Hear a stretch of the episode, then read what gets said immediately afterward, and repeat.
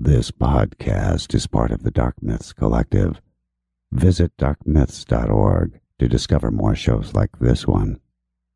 The darkness awaits.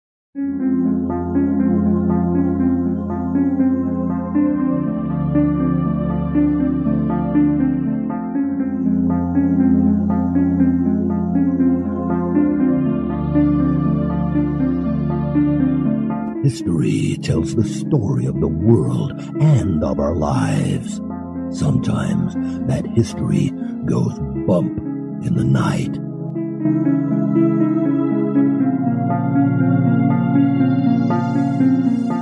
Broadcasting from the center of oddity and the supernatural in Central Florida, it's the History Goes Bump podcast. Hello, you spectacular people. Welcome to this 272nd episode of the History Goes Bump podcast Ghost Tours for the Theater of the Mind. I am your host, Diane. On this episode, I'm going to be joined by listener Angie Wallingford, who also happens to be a ghost tour guide in Cincinnati, Ohio. And she suggested the location that we're going to be talking about the Cincinnati Music Hall. Apparently, this location has a whole lot of spooks in it, so I'm looking forward to hearing from Angie about this location. As you heard there with the intro, History Goes Bump is now a proud member of the Dark Myths Collective. You can find out more about the other podcasts that are part of the collective at darkmyths.org. All of them have very similar theming as History Goes Bump creepy, weird, unusual, that kind of thing. So, right up your alley. So, I encourage you to check out more at darkmyths.org. We have some people to welcome into the spectacular crew. Brienne, Sarah with an H, Kevin, Taylor, Chris with a CH, Sarah with no H, Carolyn with a C, Victoria, Andrea, Rosie with an IE, Chantel, Joseph, Paula, and Annabelle. Welcome, everybody. And now, this moment in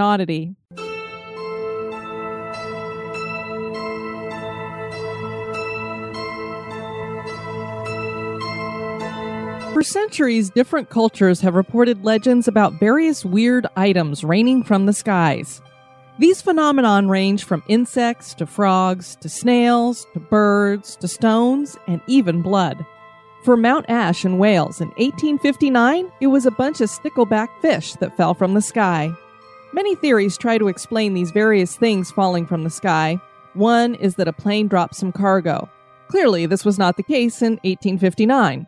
Another more plausible theory is that a waterspout passes over a lake and picks up a bunch of fish and deposits them elsewhere. But when it came to these stickleback fish falling from the sky, there really was no explanation. Sticklebacks are not schooling fish, so a large body of water would need to be passed over and sucked up over a long period of time to grab a large number of these fish. And obviously, lakes have more than just one variety of fish, so how is it that just this group was pulled up? The sticklebacks also fell over an area measuring 240 by 36 feet in two separate intervals. There was a 10 minute gap between these quote unquote showers. The fish were miraculously alive and unharmed by the whole event. I imagine this made for a big fish fry, all because of an event that certainly is odd.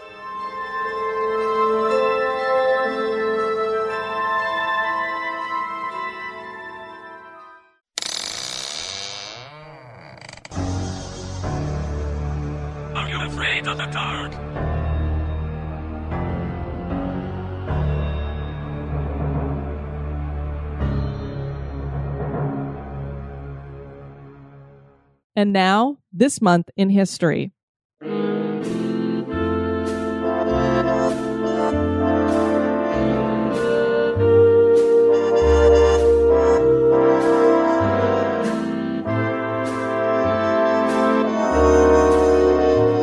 In the month of August, on the 3rd in 1900, war correspondent Ernie Pyle was born in Dana, Indiana.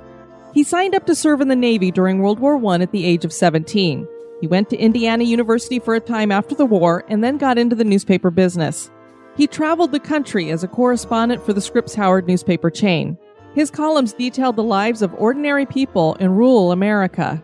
Pyle continued his sympathetic insights as a war correspondent during World War II, and he received a Pulitzer Prize for his reports of the bombing of London in 1940. He traveled to Italy and France and Africa and Sicily. In 1945, he was reporting on the war from Okinawa, Japan. Pyle was traveling by jeep with Lieutenant Colonel Joseph B. Coolidge when they encountered enemy fire. The two men jumped into a ditch for cover, and Coolidge said, A little later, Pyle and I raised up to look around. Another burst hit the road over our heads. I looked at Ernie and saw he'd been hit. The bullet had hit Pyle in his left temple just under his helmet, and it killed him instantly.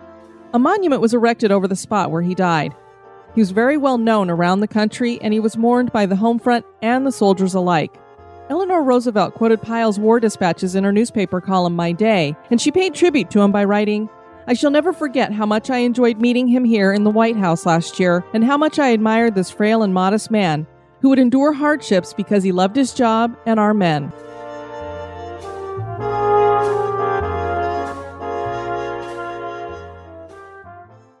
One of the most recognizable buildings in Cincinnati is its music hall. This location dates back to the late 1800s, but the site itself has been home to other uses that include an asylum, an orphanage, a potter's field, and there were other nearby cemeteries from which the bodies were not removed, all of which add their own reasons for paranormal experiences. Top this off with a world class music venue and theater, and there's no doubt that this music hall just might really live up to its most haunted reputation. Join me and listener and tour guide Angie Wallingford as we share the history and hauntings of Cincinnati's Music Hall. Well, guys, I am so excited to be joined by Angela Wallingford. She has suggested a great location in Cincinnati, the Music Hall, but also she hosts ghost tours there. So I am really excited to pick her brain about that. How are you doing, Angie? I'm doing pretty good. How are you doing? I'm doing fabulous. You know, the first thing we always ask people about when we're interviewing them is right. how you got into the paranormal to begin with. Obviously, you're listening to the podcast and you're hosting ghost tours, so you must have an interest in it. I'm not really sure. I have always been very interested. When I was a child, I was intrigued with things like the Loch Ness Monster and Bigfoot and the Bermuda Triangle and I was obsessed with that show In Search of, and then later Unsolved Mysteries, and just kind of went on from there. Have you had paranormal experiences yourself anywhere? First thing that I guess kind of like opened up my mind that maybe there is something going on because I I had never believed in ghosts at all whatsoever. And uh, not long after I was first married, back longer ago than I care to admit, I, we were living in this apartment. I went to bed kind of early, and my husband was up late playing video games. And when I got up, he got up the next morning. He tells me this place is haunted. I'm like, whatever, you quit drinking. And he's like, no, seriously, this place was haunted. And we had a change jar. And he's like, the change jar just kept picking up and rattling. And it bothered me so much that I had to pick it up and hold it to keep it from rattling. I'm like, whatever, that's fine. It can be haunted. I don't care. I just don't want to see it and I don't want it touching me. And as soon as I said that, I felt a hand on the, my shoulder. And you would think it would scare you, but it was more like a, oh, haha, you're really funny type thing than a, it scared me type thing. What do you think a ghost is? There are, you know, several theories on what ghosts are. Ones I kind of like the most are people who just don't leave because they have unfinished business here or they fear judgment on the other side. Uh, you know, if you, you die and you have a young child, you want to make sure that kid is safe, or you, know, you have a business you want to watch over, you want to make sure the business does good, or you know, maybe just weren't a really good person in life and we actually had a spirit tell us on uh, from the um, German tenement. We from using the flashlights, we kind of got out of this one spirit that he was afraid to move on because he was afraid of God. Hmm, that's interesting. That was very interesting. Tell us about your tours in Cincinnati. I do the Queen City is Haunted tour in Cincinnati, Ohio. Takes place in a little town called Over the Rhine and we just basically go around a few block section. The tour takes about 90 minutes, and we tell stories of grisly deaths and hauntings. And we actually end up in a hotel, haunted hotel at the end. I've never been to Cincinnati, so could you tell us all a little bit about the city? It's a mid-sized city, so it's going to be a lot smaller than like your Chicago's or New York's, but a lot bigger than oh, I don't know, like Orlando so it's it's a mid-sized city. It's got a lot of fun stuff to do, a lot of cultural stuff, just a lot of good places to eat, lots of good beer to drink. What are your favorite places to eat? Well, one of my favorites here in Cincinnati is a Cincinnati uh, original. It's called Gold Star Chili. It's kind of got a Greek heritage to it, which is kind of strange since this is a very German town. But Gold Star Chili is one of the best places to eat around here. Cincinnati was founded by Matthias Denman, Colonel Robert Patterson, and Israel Ludlow in 1788. The town was laid out and surveyed by John Filson, and he named it Losantiville.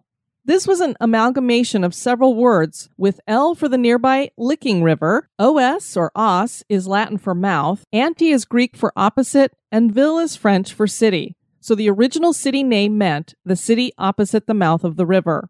Arthur St. Clair was the governor of the Northwest Territory in 1790, and he changed the name of the settlement to Cincinnati in honor of the Society of the Cincinnati. He was the president of this group that took its name from Cincinnatus, who was a Roman general and dictator who saved the city of Rome from destruction. And you know, I love Roman mythology and legends and history, so I just had to go down a rabbit hole. Hello? Hello? Yes, I'm down here in the rabbit hole and I've brought you with me.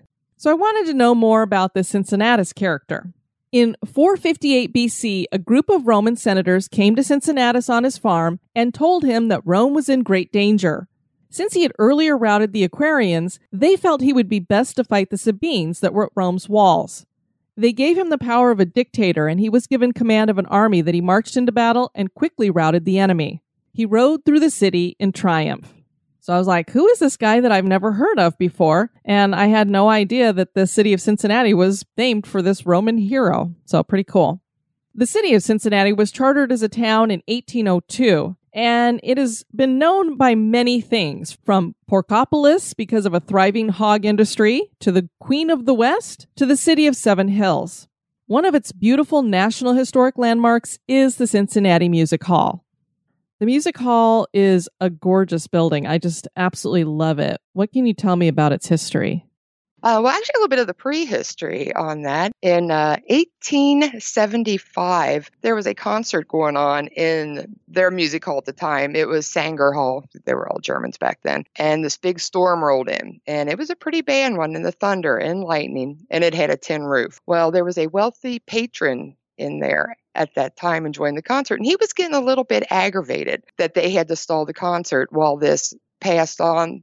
So he decided that he was going to donate some money, and if the city could raise some more, they would build Music Hall. And they did build it. It was completed in 1878. Now, at that time, expositions were all the rage in the town. So they decided they needed something else for these expositions. So they added a north wing and a south wing three years later. And I know 1878 sounds like it's really old, but just kind of put it in perspective. Rutherford B. Hayes was there, William McKinley, Benjamin Harrison, Theodore Roosevelt. So those were all some uh, pretty popular names that were back there in the day. It held so many different types of things. There was a dance hall there. There's actually a roller rink there. They've had the big city expositions were there. Whatever was going on at the time, that was there. So a lot of presidents have visited this place. Yeah, it seems like a lot of presidents did visit this place. There was the uh, Grand Army Republic that was stationed next door at Memorial Hall, which is there today. That was that one was actually built in 1908, and they would come up there campaigning for people that they wanted to be presidents or campaigning for themselves. The music hall was designed by Samuel Hannaford and built in 1878 and is made up of three buildings. The design is Victorian Gothic architecture and served as Cincinnati's first convention center. The interior is beautiful and is home to Cincinnati Opera, the nation's second oldest opera company, Cincinnati Symphony Orchestra, May Festival, and the Cincinnati Ballet.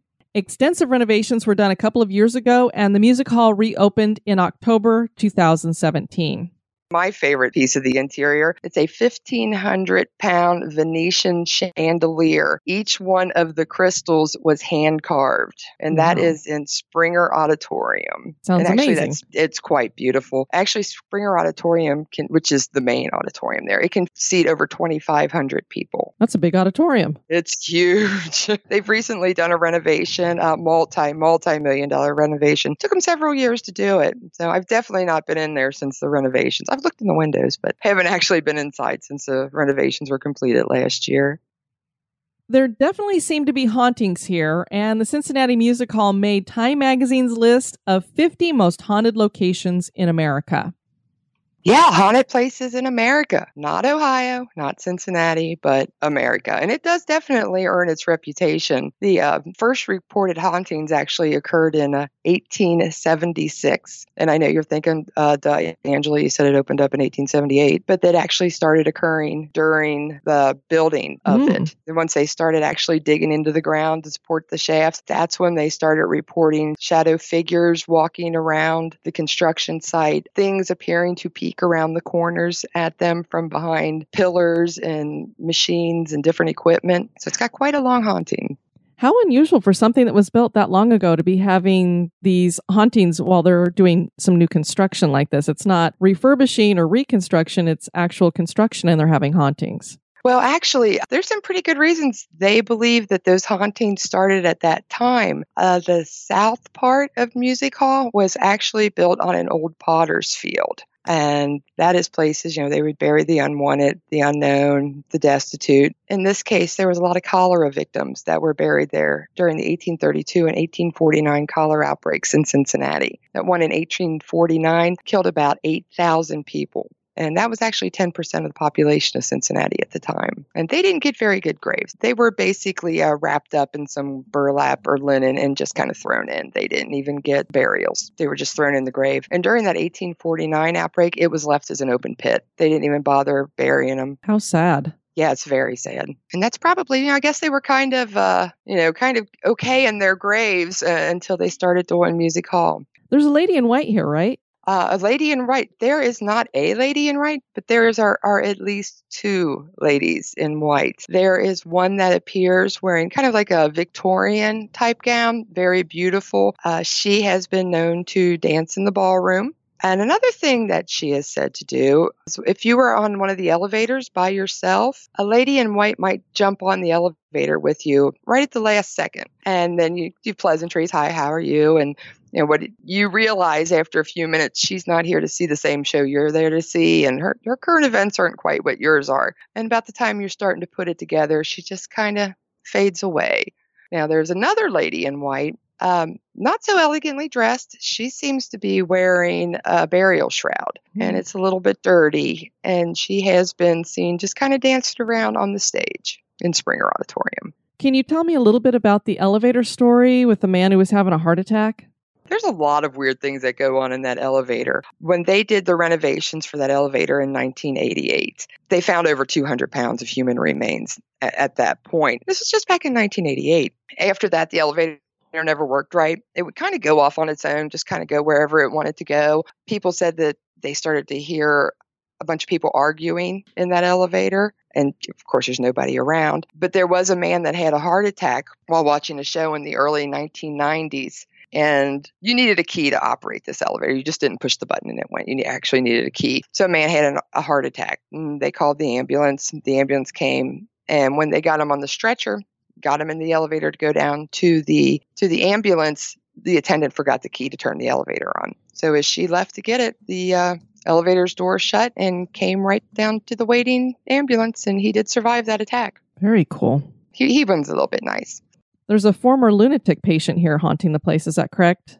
they do believe the place is haunted by a former patient of a lunatic asylum that this was actually Ohio's first lunatic asylum. It was built uh, across the street where Music Hall is today, where they are parking garages. And that was Ohio's first lunatic asylum. So I'm assuming that mental health care is not so great back in the 19, 1820s. So I'm sure a lot of them didn't get very good care or maybe died under some suspicious causes. But there is one that appears, he's uh, kind of got long, stringy gray hair, wears an old, dirty hospital gown, and doesn't have eyes. He's just got blank holes where the eyes are.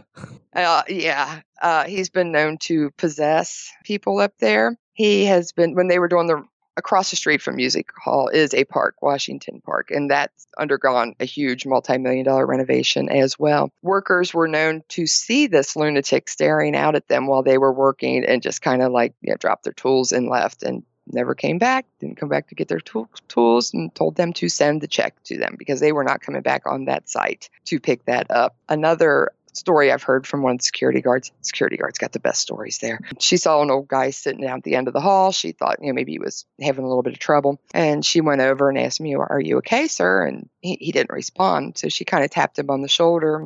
Like, Are you okay, sir? And this figure looked up at her, no eyes, staring back at her. And she screamed and ran. So I'm, I'm assuming he disappeared after that. I would run too. And then you have a pretty recent ghost that is within the 2000s here, a former conductor. Erich Kunzel, he was one of our late great conductors. He he died several years ago. He was a firm believer in the supernatural. And he would even tell people if you don't believe in ghosts, you come hang out with me at three o'clock in the morning at Music Hall. You will meet my friends and you will believe. Now, what's kind of strange with Erich Kunzel is when he was working on a new arrangement, he was known to whistle and whistle and whistle till he had that arrangement exactly how he wanted it to be. Some of the security guards have told me that they've heard whistling coming from his old office. You told me that an eight year old girl from an orphanage haunts this location. Was there an orphanage here before the music hall was there? Uh, 1832, that was a uh, pretty rough year in Cincinnati. There was a flood in, um, of course, Cincinnati is right on the Ohio River. There was a flood in February that killed a lot of people. March and April, there was a measles outbreak, and that killed a lot of people. And then there was a big cholera outbreak so there were a lot of children who lost their parents. They didn't really couldn't let these kids run the street. So they built an orphan asylum. And actually Springer Auditorium, its stage is actually built on that orphan asylum. But there do believe that there are actually at least two children, possibly more from that orphan asylum time. Uh, one of a little girl, as she appears to be about eight years old, blonde hair, uh, blue dress, and she kind of goes all over the place. She likes to hang out on the northeast corner of Music Hall's grounds. And doing some research on there from the tour shop, they did find out that there was a playground there. So that they believe that's why she likes to hang out on that corner. But she has been known to, if see a woman standing there on that corner, try to hold her hand or tug on her shirt a casualty of the renovations was a um, skywalk that connected the garage to music hall. She used to play on that quite a bit, and some of the veteran security guards used to think it was really funny to send the new security guards out on the skywalk to get the little girl off of there, and, and then she would just kind of disappear. And then the old security guards would watch the security cameras and just laugh at them as they freaked out. She does like to go into the ballerina's dressing room where she sits in front of the mirrors and she does brush her hair. She, um, I've, I've just heard a couple new stories about her. I'm trying to figure out which one's the best one. There was an employee, some of their family had come in from out of town and they were getting, you know, the tour of Music Hall and they were getting ready to go into the basement. And he said that he felt a tug on the back of his shirt. And as he turned around to look, there was a little girl standing there and told him, Don't go into the basement. Bad things happen in there. Hmm. And probably one of my favorite ones, uh, this is from a security guard. Uh, he said he was, and this was during the renovations, he was working third shift overnight by himself and he had to go to the bathroom. And he said he got in the bathroom, we'll say he just got comfortable, and all the all the lights in in the bathroom went off. He didn't hear anybody come in. He didn't hear anybody go out. So he hurried up, figured, finished up his business. He goes out in the hall. Every door in the hallway had been opened up. Whoa. He, he looks down at the end of the hall and sees this little girl standing there. And he said he just opened his mouth to kind of yell at her, What are you doing here? You're not supposed to be here. But before any words came out, she disappeared. Mm. So he has not worked an overnight since then and has absolutely no desire to do so ever again. But they also believe that there is the spirit of a little boy that also haunts there. He has been seen on the stage just kind of dancing around playing, and he has been known to kind of mess with the people that work in the box office, which, by the way, the box offices are another casualty of the uh, renovations. Mm. But it's been said that people, you know, box office people would hear the buzzer going, which meant that there was somebody at the window wanting wanting uh, some assistance, and they would go check, and nobody would be there. They'd go off, do their thing again, and would start buzzing again. They'd go over, and one guy said that when he went back, like the third or fourth time to figure out what's going on with this buzzing, he felt something tugging on the back of his shirt and he turned around and there was a little boy standing there wearing you know, the little knickers and ball cap. Across the street, there's now a beautiful park which has recently undergone a multi million dollar renovation, but it was once the site of three separate cemeteries. These graves were supposed to have been moved when the park was built in the 1850s, but as in true poltergeist fashion, the workers just moved the headstones and left the bodies. Before the recent renovations, the neighborhood was impoverished and dangerous. The park was home to many homeless people, people with addiction problems, and a hotbed of crime. Many people suffered greatly in that park and lives were lost. So there's definitely a reason for all of these hauntings to be going on here. Have you had any experiences at the music hall? I have not had any of my own experiences there, uh, besides that hair standing up on the back of it. Well, in my case, my, my calves will tingle. So just that kind of feeling like, yeah, there is a uh, there, there's a ghost here. We've had some other tour guides that rode around in the haunted elevator and said it just went up and down for like 15 minutes and would not stop. And the person operating the elevator could not get it to stop. And she said she freaked out so much, she ended up just kind of curling up in a ball in the corner till the whole thing stopped. Whoa. How about experiences while hosting one of your tours in general?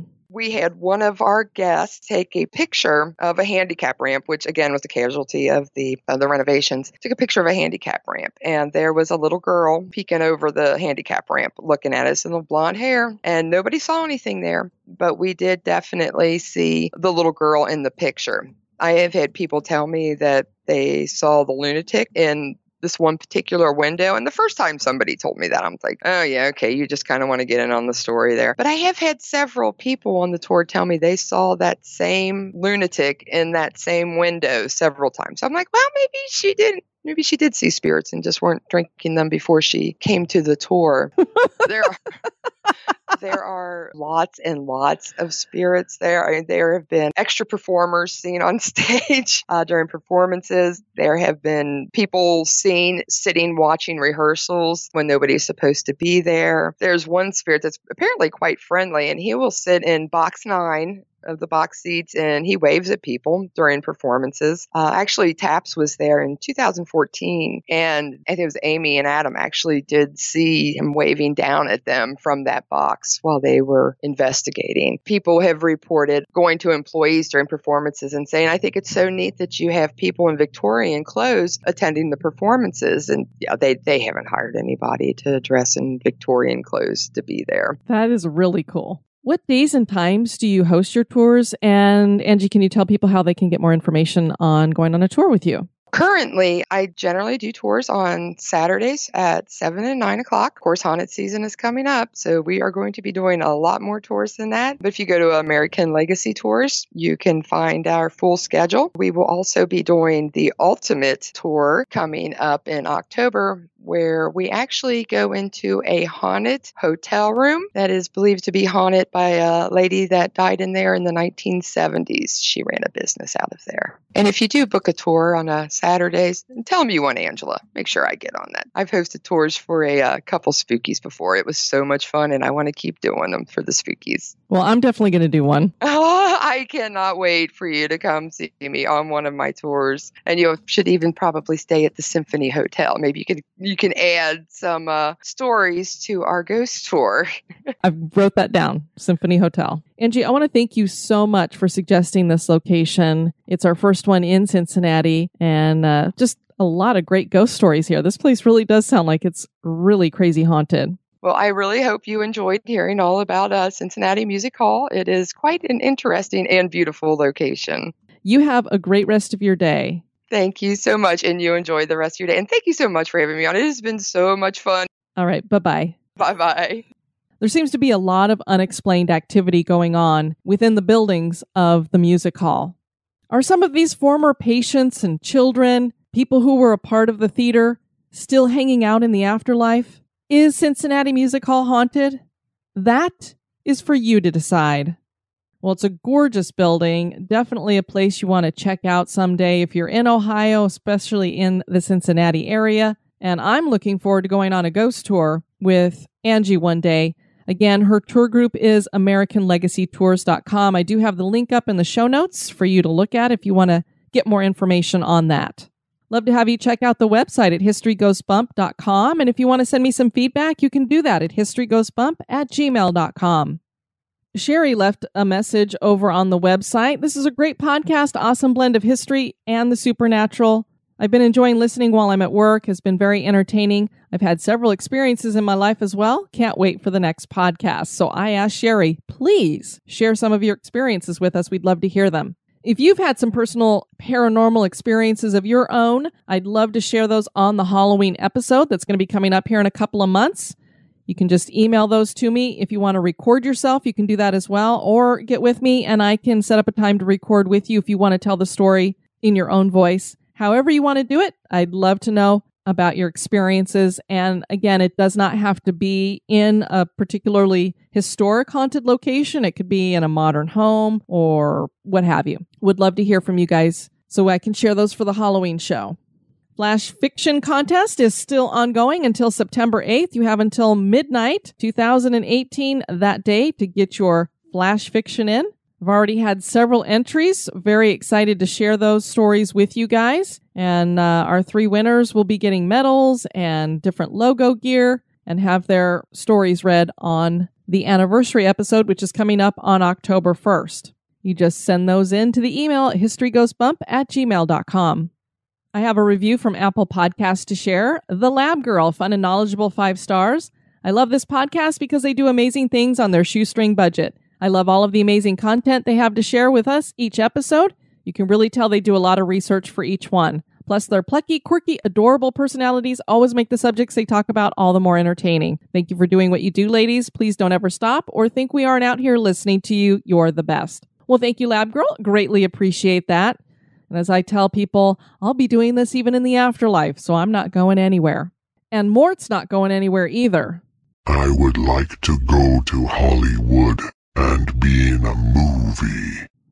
Thanks, everybody, for tuning in for this episode. I have been your host, Diane. You take care now. Bye bye. This episode has been brought to you by our executive producers. Dispatches from the grave digger. We want to welcome into the cemetery Jennifer Almond. You are going to be getting a fabulous mausoleum, and Pac Man Impact Site has raised their pledge. So now, instead of being in a niche in the wall, you are going to get your own chest tomb. We already cremated you, so um, I hope you didn't want to be bodily buried in the chest tomb.